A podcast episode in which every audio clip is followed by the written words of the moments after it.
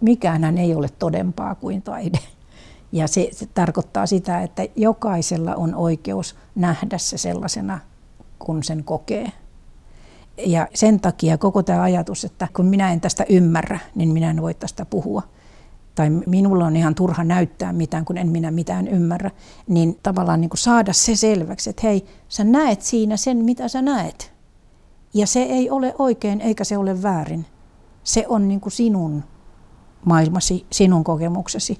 Ja sillä tavalla taide oikeasti on totta. Ensimmäinen kuva taidepedagogi Marjatta Levanon kuudesta kuvasta on mustavalkoinen valokuva, jossa talon kuistilla on kolme pientä tyttöä ja vanhempi nainen, ainakin kolme heistä katsoo suoraan kameraan. Missä tämä kuva on otettu? No se on otettu mun synnyin kaupungissani Porissa tai Ulvilassa itse asiassa. Tarkemmin sanottuna se on, me asuimme Ulvilassa jonkin aikaa.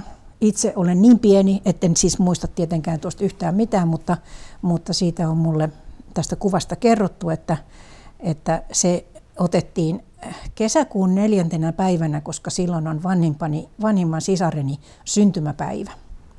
Ja tämä kuva oli tämmöinen syntymäpäiväpotretti. Siinä on äitini ja me kolme lasta, joista mä olen nuorimmaisin.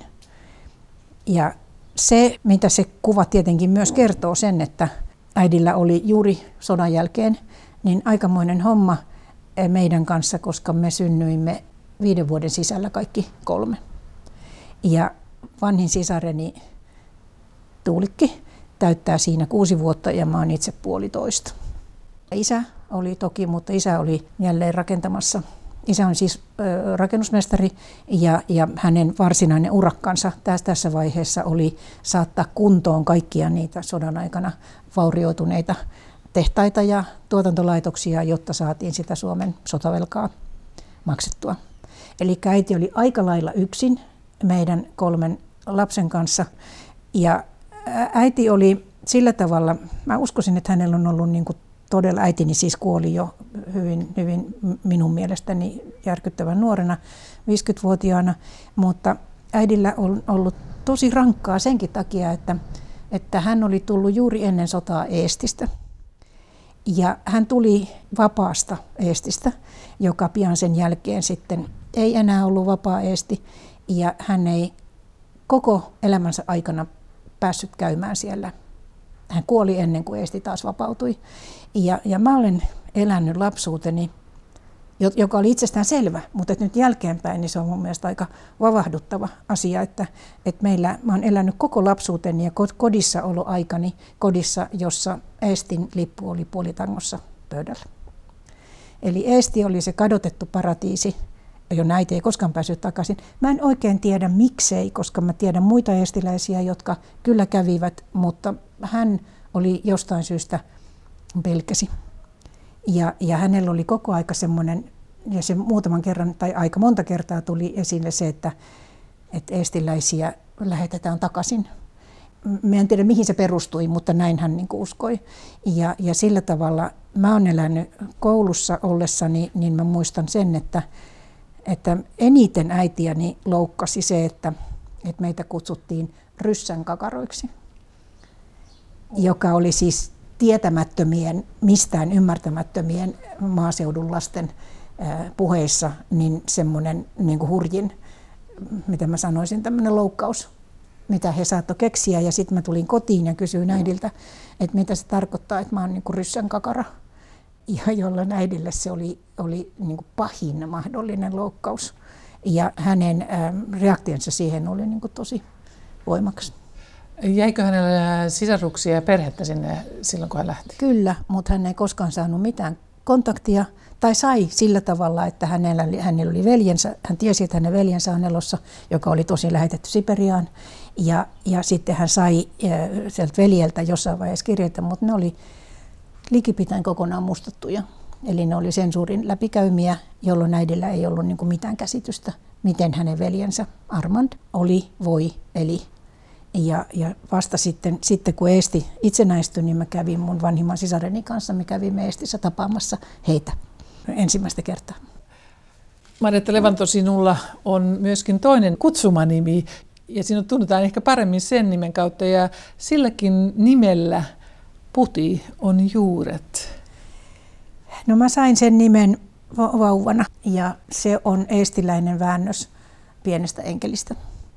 Ja se on niin kuin nolostuttanut nyt näin iän karttuessa, että sen nimen alkuperä, mutta mut, mua kutsuttiin, putiksi joka paikassa, myös opettajat koulussa, yliopistossa, mä olen kaikille puti.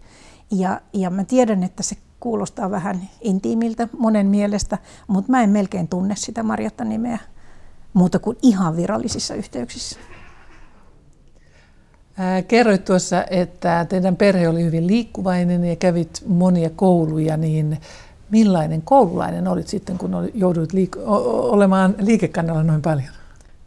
No mähän olin siis niitä semmoisia luokan kilttejä tyttöjä ja äärimmäisen arka, niin että sitten kun koulussa multa kysyttiin, niin mä yleensä aloin itkemään, koska mä en uskaltanut, uskaltanut sanoa ääneen.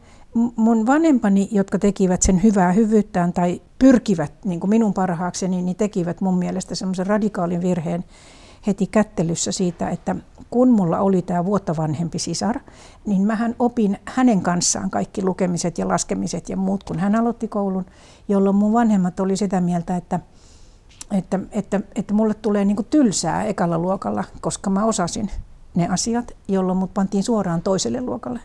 Ja siitä mun mielestä alkoi semmoinen se, se juurettomuus. Eli mä tulen luokkayhteisöön, jossa kaikki oli jo niin kuin toverisuhteet olemassa olevia.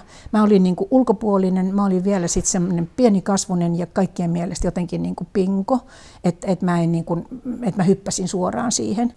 Mutta että siis koulu oli, en nyt mikään mestarioppilas missään vaiheessa ollut, koska mä oikeastaan uskaltanutkaan olla.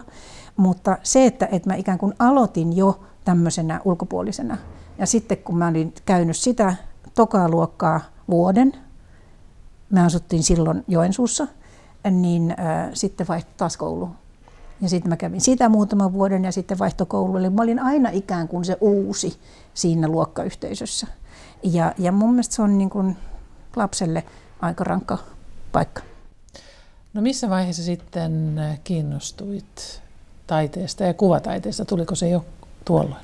No mun isäni, joka, joka ei ollut siis mitään kouluja käynyt, mutta äärimmäisen kulttuurelli ihminen. Ja meillä oli tämmöisiä paksuja taidekirjoja. Ihan siis tämmöisiä niin katselu, pitkälti niin kuin katseltavia kirjoja, joissa sillä vanhaan malliin oli liimattu ne värikuvat erikseen sille sivulle. Ja niitä mä selasin ja sitten mulla on niin kuin kaksi kuvaa, jotka ei ole edes niin kuin miellyttäviä, koska ne oli musta niin kauhistuttavia. Johon mä palasin koko aika. Mä siis avasin ne kirjat juuri siitä kohdasta, joka, jossa oli ne hirveät kuvat. Toinen oli Ilja Reeppinin maalaus, missä Ivana Julma tappaa poikansa. Ja se hullun kiilto silmissä, joka siis semmoiseen pieneen tyttöön, mä oon siis ollut varmaan alle kouluikäinen, niin, niin teki siis lähtemättömän vaikutuksen. Ja se oli hyvä värikuva täytynyt olla noin periaatteessa niin, että, että mä niin palasin siihen uudelleen ja uudelleen. Ja toinen kuva, joka on ihan yhtä kammottava, joka kertonee minusta jotain, jota en ehkä itsekään halua tunnustaa, niin oli Rembrandtin se kuva, missä puhkotaan silmät tältä Simpsonilta. Rajut kuvat. Joo ihan hirveät, äärimmäisen niin julmat, raat kuvat, jos kaksi mestarillista niin hulluuden kuvaajaa. Ja mä luulen, siis, tai, tai tiedän, että sen jälkeen mulle tuli semmoinen, että mä halusin nähdä lisää. Kuusi kuvaa ohjelmassa. Katsotaan tänään taidepedagogi Marjatta Levannon kuvia. Ja jos kuuntelijana haluat tutustua näihin kuviin, jotka ovat keskustelumme inspiraationa, niin voit katsoa niitä netissä, kun kirjoitat osoitekenttään kuusi kuvaa, lähetykset ja kuvat. Vuorossa on toinen kuva ja toisessa kuvassa on myöskin neljä naista. Tässä kuvassa olemme vaatteiden ja, ja kuvan värityksen myötä siirtyneet 1970-luvulle. Ja tässä on neljä ehkä juhlatunnelmissa olevaa naista, sillä heillä on kuohuviinilasit toisilla käsissään ja muutama pöydällä. Ja siinä vanhempi leidi istuu 70-luvulla hyvin tyypillisessä ruskeassa nahkatuolissa ja hänen takanaan istuu tummahiuksinen nainen ja siinä vieressä tummassa asussa sinä olet ja, ja sinun vieressäsi kirjaa seläilee silmälasipäinen nainen. Keitä tässä kuvassa on ja missä tilanteessa te olette? Mä valitsin sen tähän mukaan sen takia, että siinä on museoelämääni eniten vaikuttaneet naiset, tai kaksi heistä. Me olemme Marjatta Konttisen 50-vuotisjuhlissa. Marjatta Konttinen oli, oli silloisen näyttely- ja tiedotusosaston arkiston, kuva-arkiston hoitaja ja johtaja ja, ja erittäin niin kuin vahvasti mukana tässä taideelämässä silloin. Mutta Marjatta ei nyt näy tuossa kuvassa, vaan siinä näkyy Aune Lindström, joka on kaikki, jotka yhtään tietävät suomalaisen museolaitoksen historiaa, niin tietävät, että kysymys on todella niin kuin grand old lady. Aune Lindström oli jäänyt eläkkeelle juuri ennen kuin mä aloitin museossa, mutta tässä vaiheessa olin aloittanut museoharjoittelijana. Ja siihen maailman aikaan oli pakollinen, taidehistorian opinnossa oli pakollinen museoharjoittelu, joka oli palkaton. Ja, ja mä olin silloin pääsin Ateneumiin museoharjoitteluun. Mun mielestä se oli todella hienoa. Se lopetettiin myöhemmin, koska palkatonta työtä ei saa tässä maassa teettää, joka, jolla on niin kuin myös huonot puolensa sen lopettamisen kanssa. Mutta siinä on joka tapauksessa Aune Lindström, vallottava, viisas, kokenut taidehistorioitsija. Ja sitten on toinen on Leena Peltola, joka oli silloin Leena Savolainen, ja hän oli sitten myöhemmin apulaisintendentti. Ja Leena Peltola on varmaan enemmän kuin kukaan muu ohjannut minut museotyöhön. Ja Leenalla oli se tapa, joka, joka oli korvaamattoman hieno.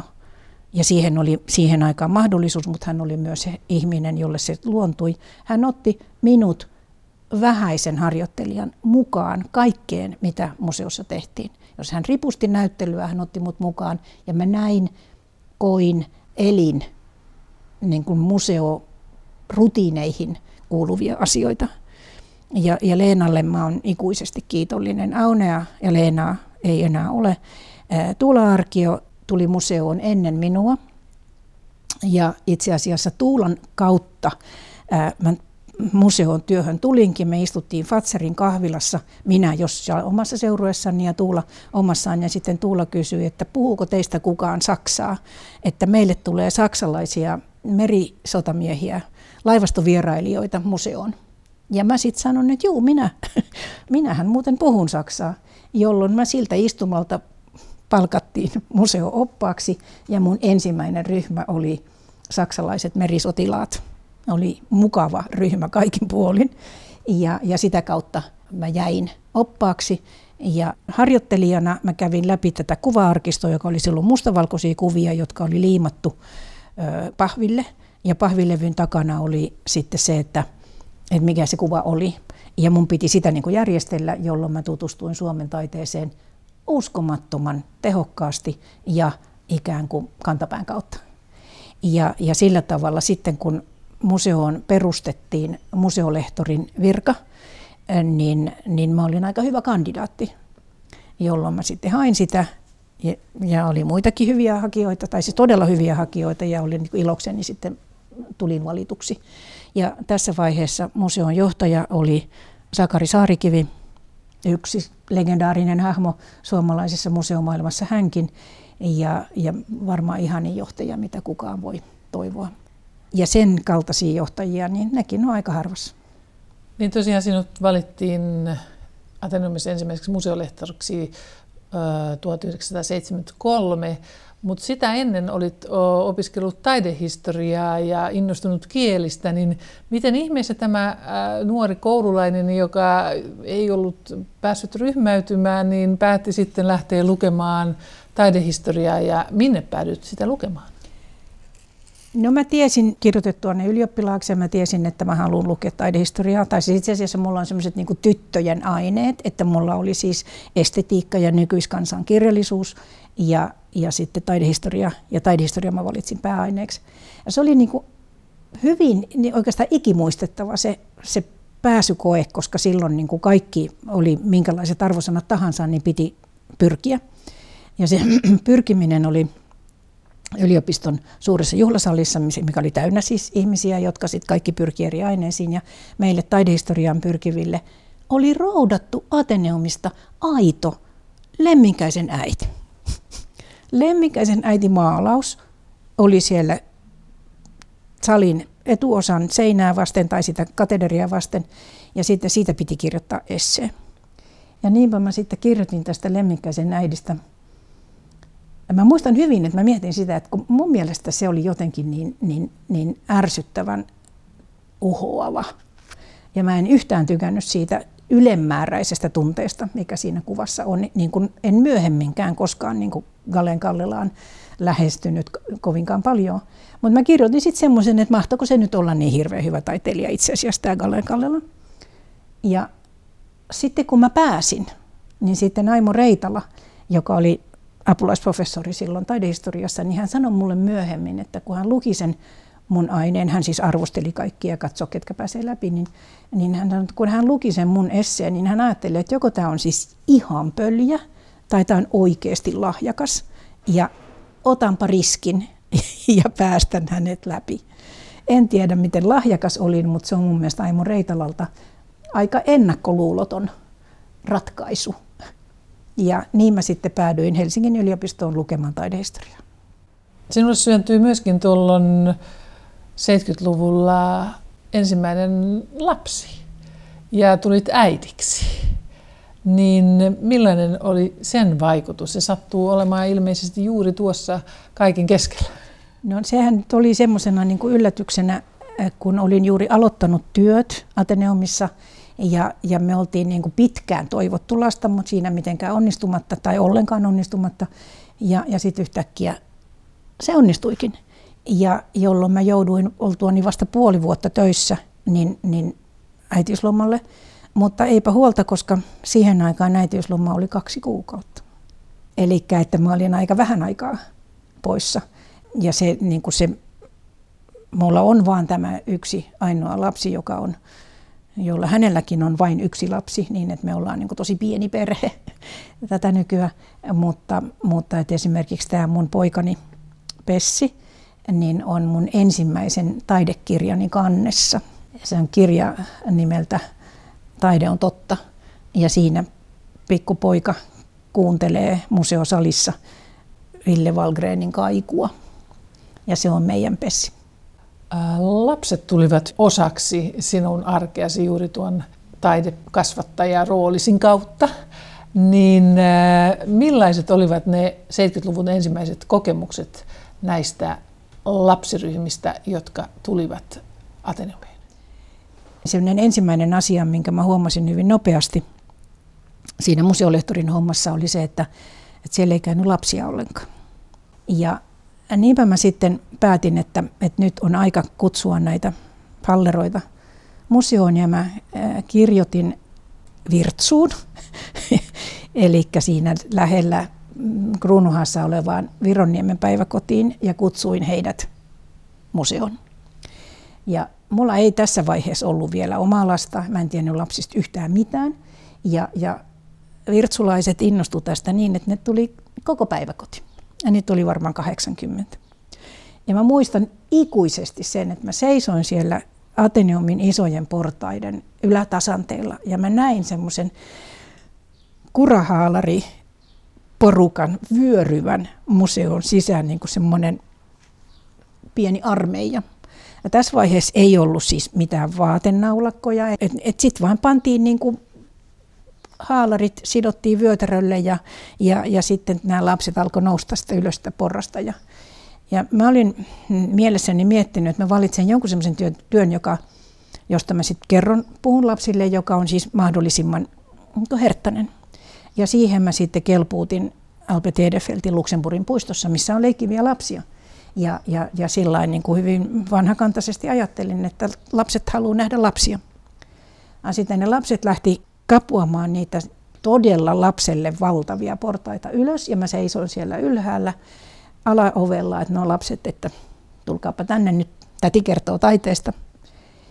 Ja meidän koko museon valvojahenkilökunta oli kutsuttu paikalle, koska kaikkihan tietävät, että lapset saa juttuja aikaiseksi ja, ja, että, et, ja tarhan tädit oli myös niin tosi huolissaan, että, lapset, että osaako ne lapset käyttäytyä ja, ja sitten oli sillä niin kuin Jari, muista pari ja sitten kuljettiin niin kuin näin pari jonossa portaita ylös.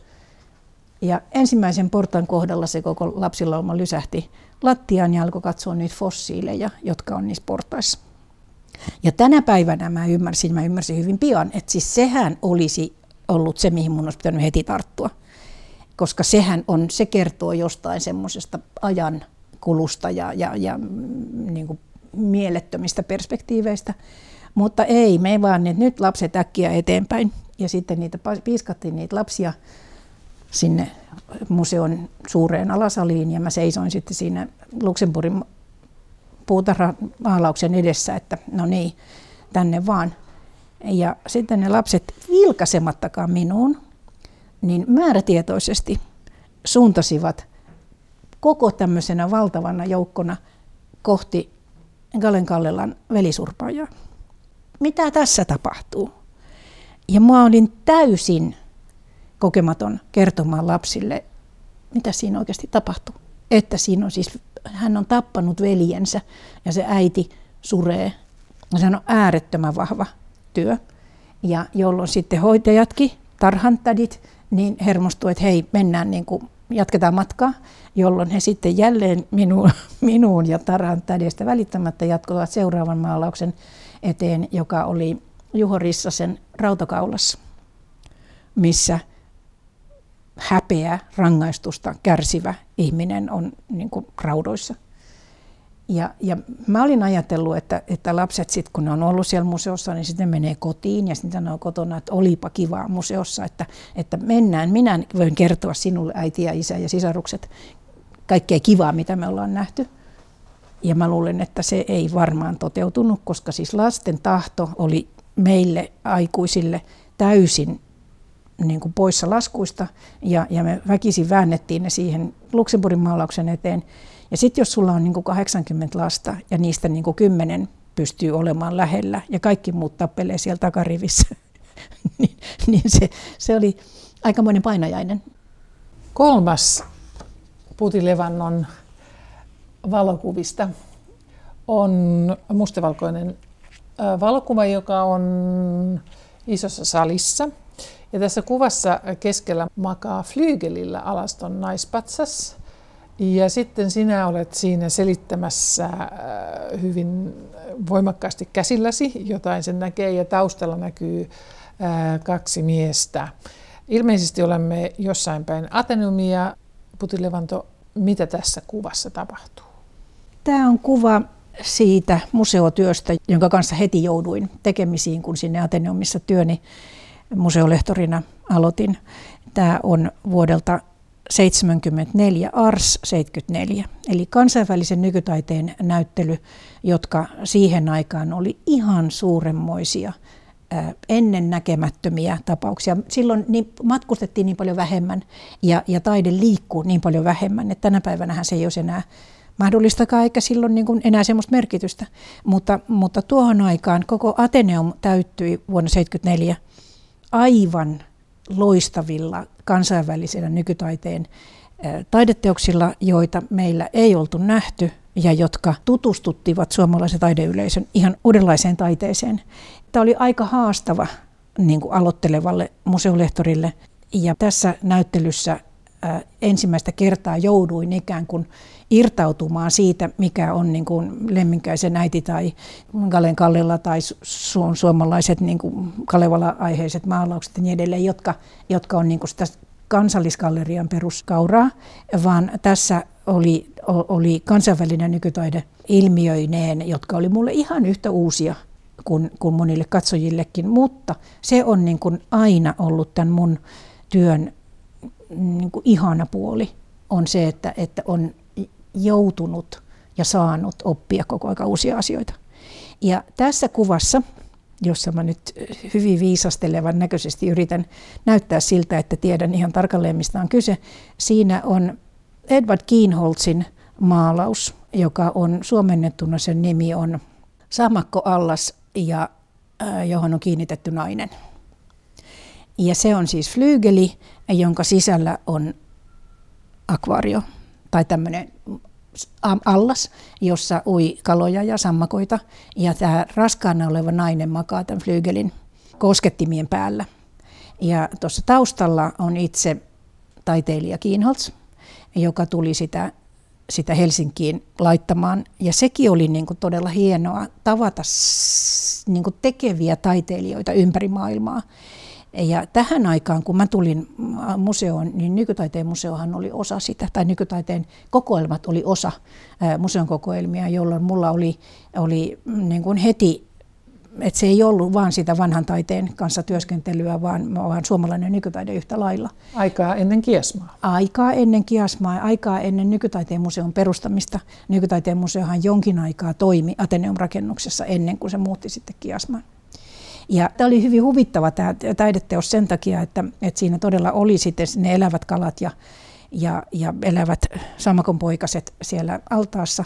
Ja sitten yhtenä kauniina päivänä henkilökunta tulee siis aivan kauhuissaan paikalle ja sanoo, niin, että tämä on siis niin kutsuttu suuri kuvavestosali, joka on siis se sali, joka on, on tuonne Rautatien torille päin, joka on, jos on tämä valtava, valtava ikkuna sinne Rautatien torille päin. Ja sitten henkilökunta tulee siihen ja sanoo, että hei, se salissa lentää perhosia.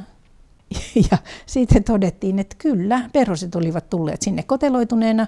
Ja sitten kun tämä näyttely jatkui, niin sitten ne olivat kuoriutuneet. Ja sitten siellä oli perhosia, joka on tietysti minun mielestä oli niin kuin ihan tosi ihana ja ainutlaatuinen. Mutta sitten tietysti konservaattoreille sehän oli painajainen, että mitä tämä tarkoittaa, mihin nuo perhoset lentää, mitä ne vie niin kuin kuljettaa mukanaan. Ja sen taiteen kanssa joutui todella kokonaan uudenlaisiin tilanteisiin. Tämä toinen herra tässä Kinholzin vieressä oli Tukholman Nationalmuseumin intendentti, jonka nimeä en kyllä tällä hetkellä kuollaksenikaan muista, mutta hän oli jotenkin niin kuin kontaktissa Kiinholtsiin ja Kiinholz tuli sitten vaimoineen silloin Suomeen ja, ja teki niin kuin muitakin töitä tähän samaan näyttelyyn. Ja, ja tämä, tämä vaan kertoo siitä, siitä museolehtorin työn, sanoisin niin kuin laidasta laitaan, koska silloin tässä vaiheessa myös Sinebrykoffin taidemuseon kokoelmat olivat Ateneum-rakennuksessa. Eli minä hallitsin 1200-luvun Madonna-veistoksesta nykytaiteen uusimpiin tekijöihin, niin, niin se on aika, aika laaja työkenttä.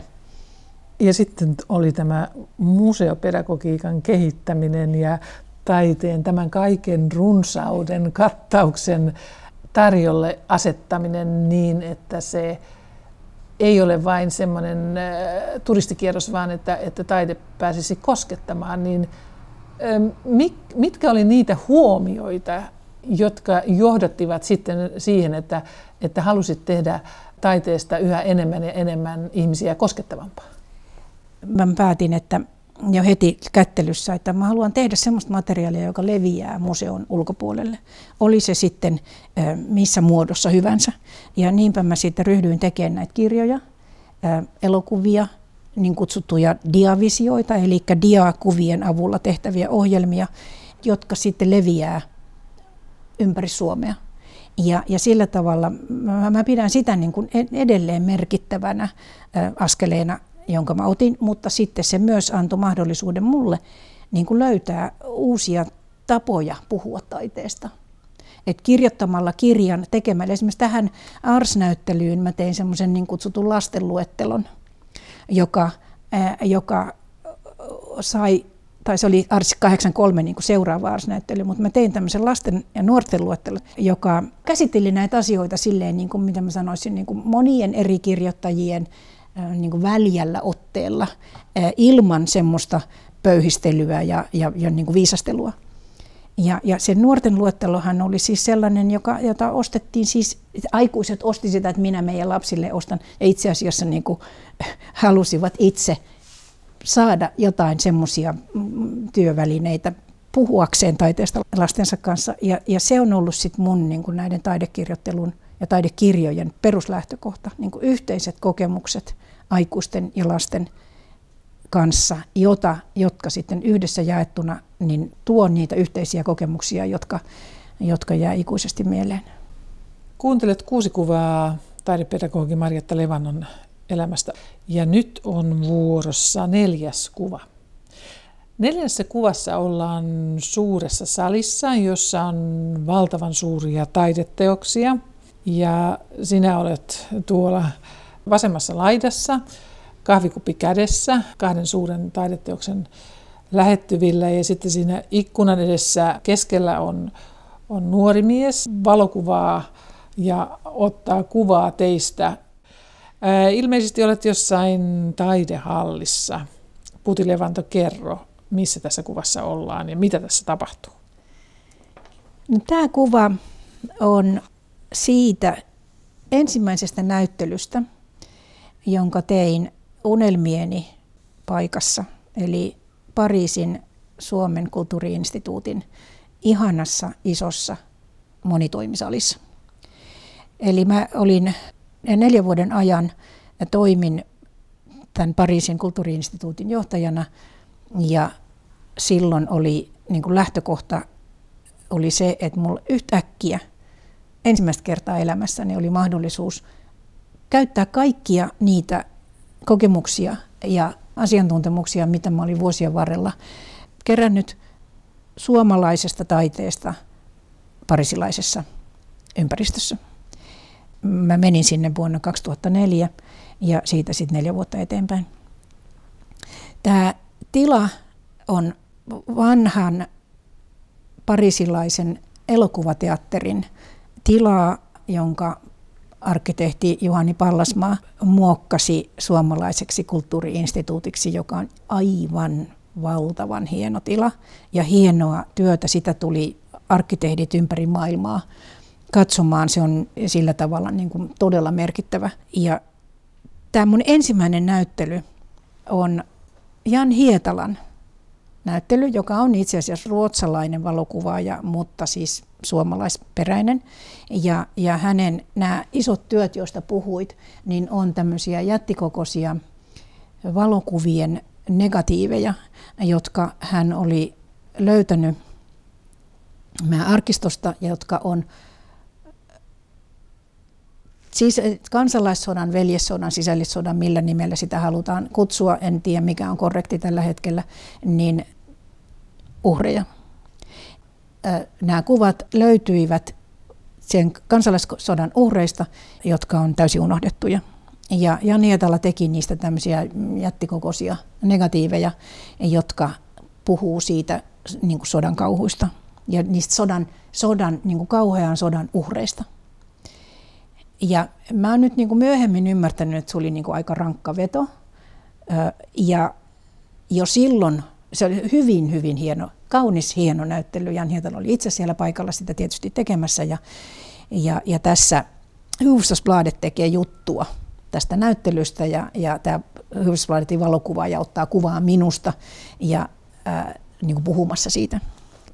Mä nautin suunnattomasti tehdä työtä tuolla Suomen kulttuuriinstituutiossa, koska siinä oli alakerrassa elokuvateatteri, missä näytettiin suomalaisia elokuvia, erilaisia sarjoja. Meillä oli niin kuin loistava elokuva asiantuntija Salme Salokannel, joka valitsi sinne elokuvia, jotka oikeasti kiinnosti ranskalaisia.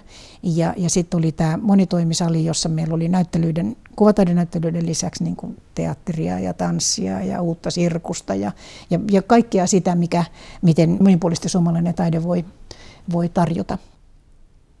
Ja siellä Ranskassakin äh, avasit taidepedagogiikkaa ja äh, taidetta lapsille kirjojesi kautta, jota olit jo tehnyt jonkin aikaa. Ja näissä sinun taideki- lapsille suunnatuissa taidekirjoissasi, niin teitä oli aina tämmöinen äh, kollektiivi tekemässä sitä. Siinä vaiheessa meitä tuli kolme. Eli mä kirjoitan tekstit, Julia Vuori tekee kuvituksen, Eero Aulio tekee ulkoasun. Me tehtiin monta kirjaa yhdessä, se oli niin kuin tosi, tosi ihana porukka. Sitten se hajosi niin, että mä oon Julian kanssa edelleen kimpassa ja Eero kulkenut omia teitään. Mutta että mä olin tehnyt yllättävää kyllä, ja mä tänä, tänäkin päivänä sitä suuresti ihmettelen, niin, niin mä olin siis Musée d'Orsay, joka on Pariisin suuri, suuri museo, niin pyysi mua tekemään heille, heidän kokoelmista taidekirjan lapsille, joka on niin kuin aikamoinen tilaisuus pahaiselle suomalaiselle museolehtorille ja, ja täysin vapaat kädet, että valitse ne työt, mitä haluat. Ja äh, joka on, on hyvin vaativa tehtävä, koska siellä on siis ihan mitä vaan. Äh, ja niin sitten syntyi kirja taidetta yötä päivää suomeksi. Äh, ja sen pohjalta tehtiin instituuttiin, ennen kuin mä tulin instituuttiin, niin sinne tehtiin näyttely yhteistyössä Orsein museon kanssa. Et siitä osa oli Orsein museossa, osa oli instituutissa. Ja, ja sitten julkaistiin tämä kirja, joka, joka niihin aikoihin sitten jul, tuli julki. Ja, ja sillä tavalla mä olin ikään kuin uinut siihen ranskalaiseen, parisilaiseen museomaailmaan jo itse asiassa suuri, su, suuren portin kautta, koska Musée d'Orsay on todella niistä, niistä kolmesta kansallisesta galleriasta yksi. Sitten kun mä tulin instituuttiin, niin, niin me aloitettiin semmoinen ohjelma siellä, joka oli tosi hauska. Kun siellähän siis ainakaan siinä vaiheessa lapset ei mennyt keskiviikkoisin kouluun.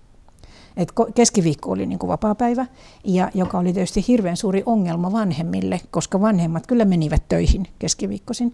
Niin me pidettiin semmoista lasten kerhoa keskiviikkoisin, joka oli ikään kuin täytti sitä lasten, lasten päivää, ja meillä oli niin kuin erilaisia ohjelmia, joka oli nimenomaan ranskalaislapsille ja, ja, ja se oli tosi hauskaa. Sen ainoa huono puoli tai erittäin suuri huono puoli oli se, että, että vanhemmat tuppasivat niin unohtamaan lapset sinne että ne ei sitten hakenutkaan niitä pois. Ups.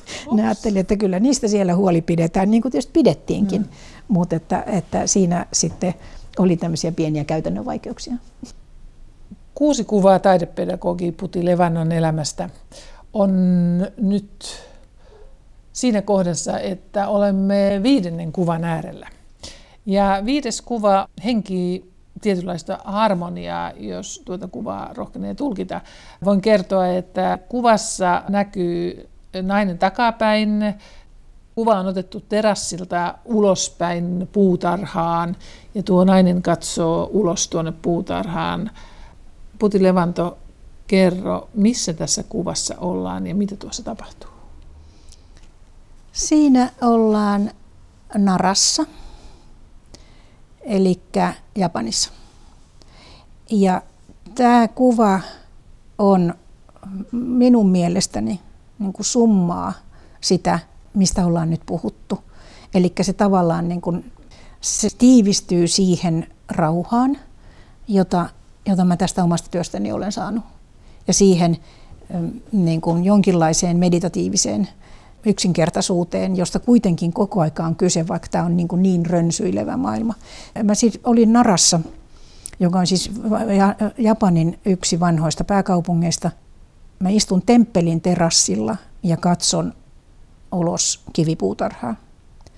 Tämä on temppelin palvelijan ottama kuva minusta aika kaukaa, mutta riittävän ikään kuin tuntemattomana hahmona, että mä oon ikään kuin osa tätä kokonaisuutta. Japani on mulle ollut aina suuri rakkaus. Ja Japani, ennen kuin siitä tuli tavallaan niin kuin muotia, niin, äh, niin mä olin, mun ensimmäinen Japanin matka oli sellainen, että me, mikä oli hyvin jännittävää, että, että siihen aikaan, en tiedä miten nykyään tehdään, niin jos joku arvokas taideteos lainattiin ulkomaille, niin se piti viedä kuriirina. Eli minun tehtäväni oli mun ensimmäisellä Japanin matkalla viedä suomalainen A.V. Finchin maalaus Japaniin Kiotoon näyttelyyn.